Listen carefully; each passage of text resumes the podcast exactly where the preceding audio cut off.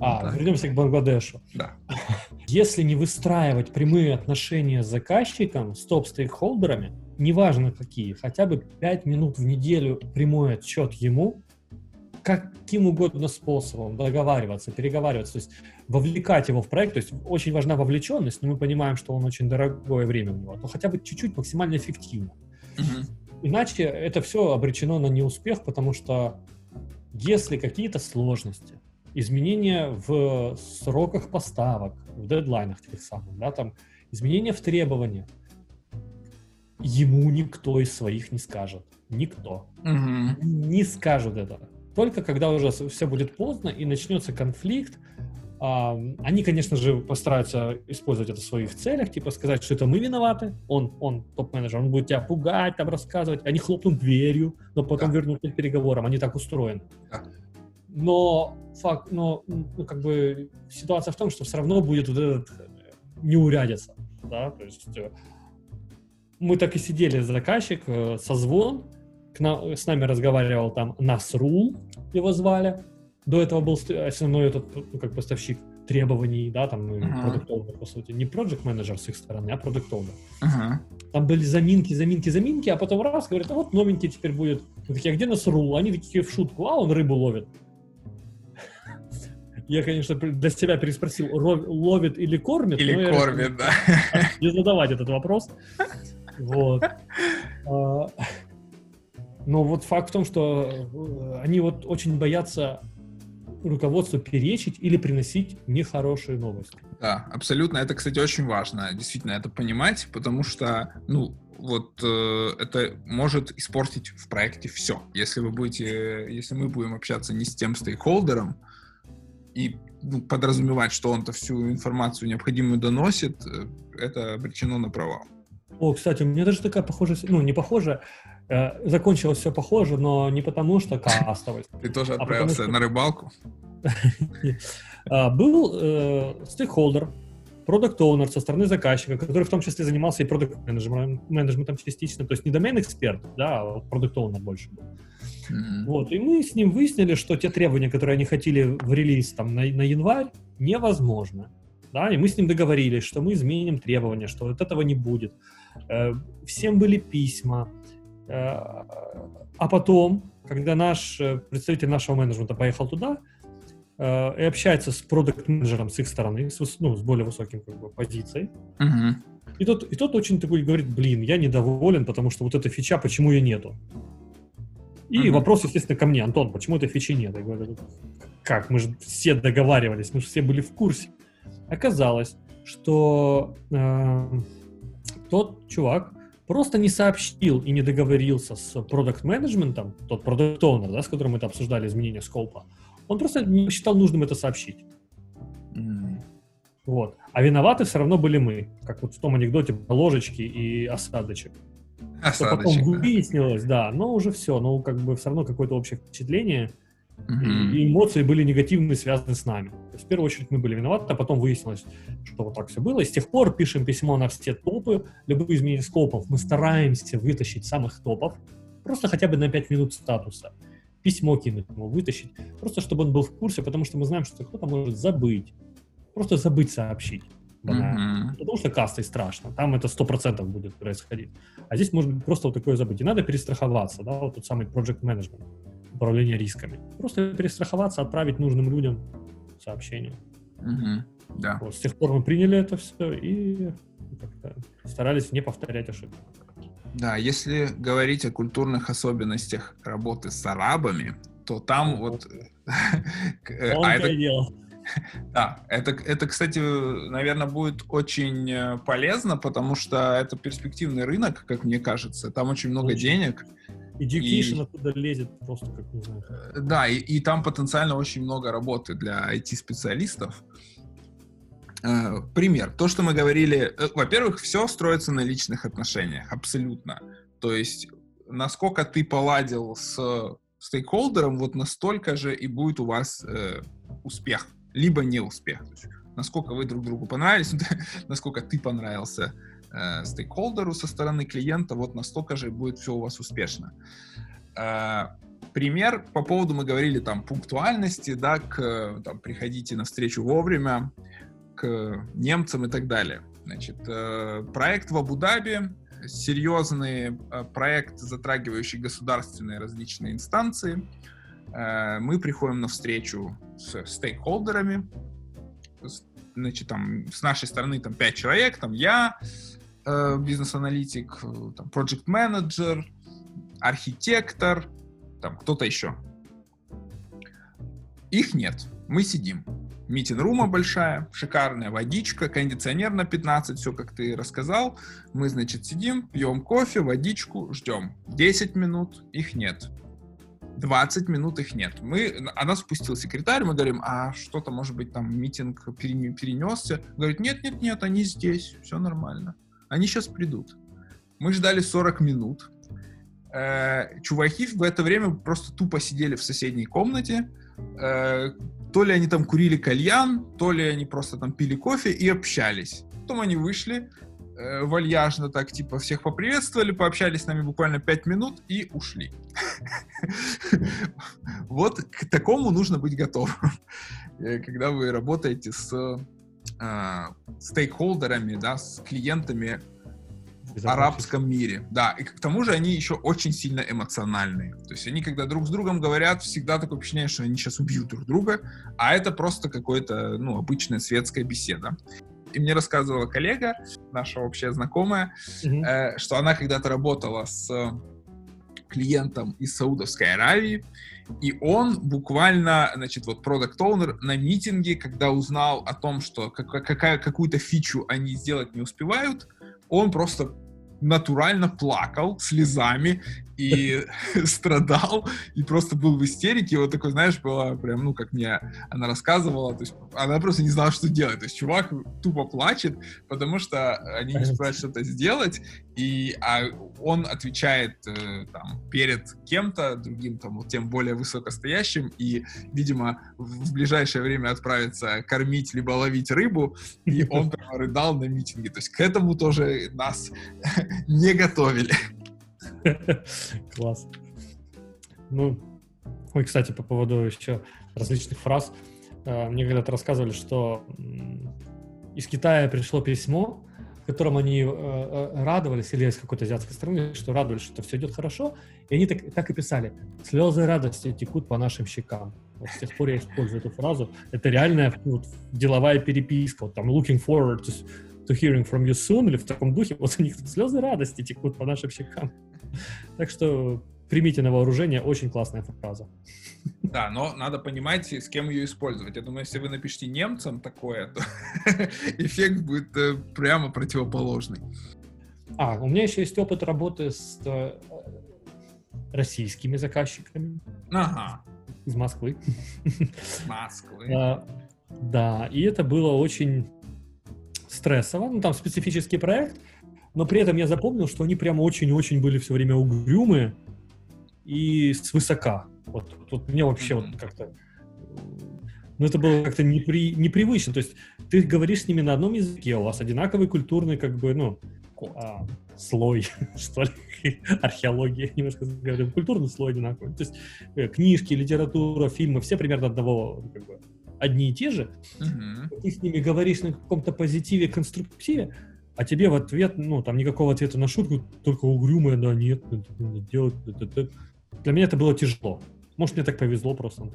Ну, да, с точки зрения угрюмости там и неулыбчивости, я думаю, мы тоже примерно наравне, но я понимаю, короче, о чем ты говоришь, и вот у меня ровно так, такие же впечатления э, я вынес из совместной работы. Ну, да. Еще я вспомнил прикольную историю. Она не совсем, наверное, про cultural difference, но просто прикольная история. Опять же, с того же проекта э, в Абу-Даби. Я там познакомился с сейлзом. Э, мы там что-то сидели, пили кофе с ним, ну, ком- командой. Мы пили кофе, да, а мы говорим, типа, слушай, Дэнзел его звали. Э, mm. Типа, ты хочешь кофе, там, чай? А он говорит, типа, я никогда в своей жизни... не пробовал кофе. И мы такие, типа, все, что? Ну, то есть сразу, сразу все заинтересовались и начали его допытывать, типа, почему?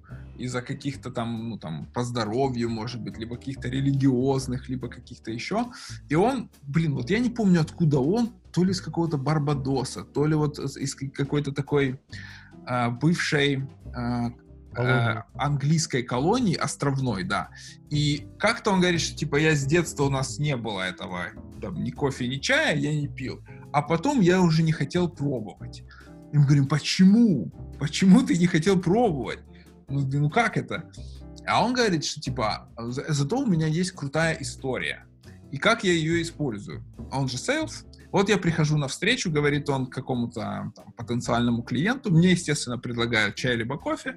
И я говорю, типа, ну, я никогда в жизни не пил чай либо кофе. Ну, естественно, это тут же вызывает живой интерес, такой же, как это вызвало у нас. И вот, типа, я, говорит, как якорем цепляю э, таким образом собеседника. Мы ему как бы говорим, так, а что тебе мешает, типа, ну, все-таки попробовать, и, но продолжать рассказывать эту историю? Он говорит, нет, я никогда не вру. Sales. Sales, да. И мы начали ржать, а он сказал очень классную фразу. Говорит, я не, не вру, я просто позиционирую правду. Запомните, дети и взрослые, вам это пригодится. Да, ну это, это очень классная, классная история, я просто хотел ей поделиться.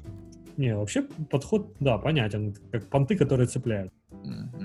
Да, я помню, когда учился в универе, только что приехал из Сибири, и, как бы, опять же, то, что я говорил, да, у всех одинаковый культурный, как бы, слой здесь, да, все смотрели «Терминатора», «Робокопа», «Утиные истории» и прочее. И поэтому мне было, как бы, я не чувствовал сильно cultural difference, приехав сюда. Ну, то есть я здесь еще и летом бывал, постоянно у бабушек, там, и так далее. Так вот, а, так как вот эту cultural difference я не чувствовал, то я не мог понять, почему на меня в универе, там, на, особенно на первом курсе, первые месяцы, обращают внимание, особенно, там, девчонки, ну, я что-то начинаю разговаривать, на меня смотрят. Потом я понял, что у меня был очень сильный сибирский акцент. Он mm-hmm. специфический. У Москвы это «а», а у Сибири это как проглатывание какое-то, грубоватое проглатывание окончаний. Oh. Кота, ну, ну нет, так это, это Вологда, Новгород, неважно. Вот. И я тоже, ну вот я потом, по прошествии лет, понял, как много я упустил. А, на самом деле, вот это вот отличие в акценте, оно действительно привлекало внимание. И в фильмах, я думаю, многие слышали, о, откуда вы там, из Британии, там. Ну, то есть... mm-hmm. Я работал с ирландцем. Вот ты все время говоришь, что я ирландец. Я работал с настоящим ирландцем, и он, кстати, был ни хера не рыжий, а был такой темненький, э, ну, темные волосы. И я, то есть мы с ним сидели вот так, э, лиц, ну, через стол, получается, лицом к лицу, и он постоянно со мной разговаривал, и я первые несколько дней я вообще не понимал, что он говорит. При том, что я, э, ну, английский язык, в принципе, у меня на достойном уровне, можно так сказать, но я вообще его не понимал. То есть он, он, причем еще так вот, типа, как вот те чуваки, которые ты рассказывал, как э, более низкой касты, уткнувшись в стол, почему-то это говорил. То есть я еще даже не видел особо его лица, было сложнее. И он все равно... И я вот это, как ты в прошлый раз говорил, так такой, окей, окей. Посмеюсь, наверное, шутка. Да, да, да. И он такой, а потом я как-то вот, ну, привык и стал разбираться, ну, мы там с ним нормально там закорешились и, в общем, общались. И он мне, кстати говоря, тоже такой, типа, там зашел англичанин один, и он говорит, типа, сразу такой, а что это, типа, за англичанин такой? Он еще там буквально два слова сказал, он сразу вычислил, что это англичанин. И как-то мы заговорили, что они, типа, они же не любят англичан. И он говорит, вот англичане, они все такие пижоны. Они фразу, которую можно сказать двумя словами, они говорят там двадцать слов. Куча, куча, куча слов говорят вместо того, чтобы сказать что-то по сути. И вообще они, типа, вот такие все расфуфыренные и, типа, гандоны, короче говоря. Вот. Ну, знаете, ирландцы не любят англичан. Внезапно, да? То есть, вообще, добрососедские отношения между государствами — это вообще уникальное явление. Ну, это, это важно знать, знаешь, когда ты работаешь с а, стейкхолдером, да, понимаешь, да. То есть ты, типа, важно понимать, то есть это как э, начать, там, израильтянину расхваливать каких-то палестинцев, да, условно говоря, ну, то есть это моментально э, разрыв отношений, да, ну, либо наоборот, либо, там, каким-то арабам рассказывать, там, что вот Израиль, там, все дела, классно. Да, лунают пострелы. Ну, я думаю, это можно практически в восемьдесят процентов случаев. Если вы встречаете двух стейкхолдеров из двух соседних стран или как-то там людей, то, скорее всего, они по, по дефолту себе друг друга недолюбливают. И есть, в этом важно разобраться. Слушай, кстати, у меня вот сейчас родилась идея какого-то такого информационного сайта а-ля майндмапа. Кто кого не любит, чтобы там было... Значит... Я послание.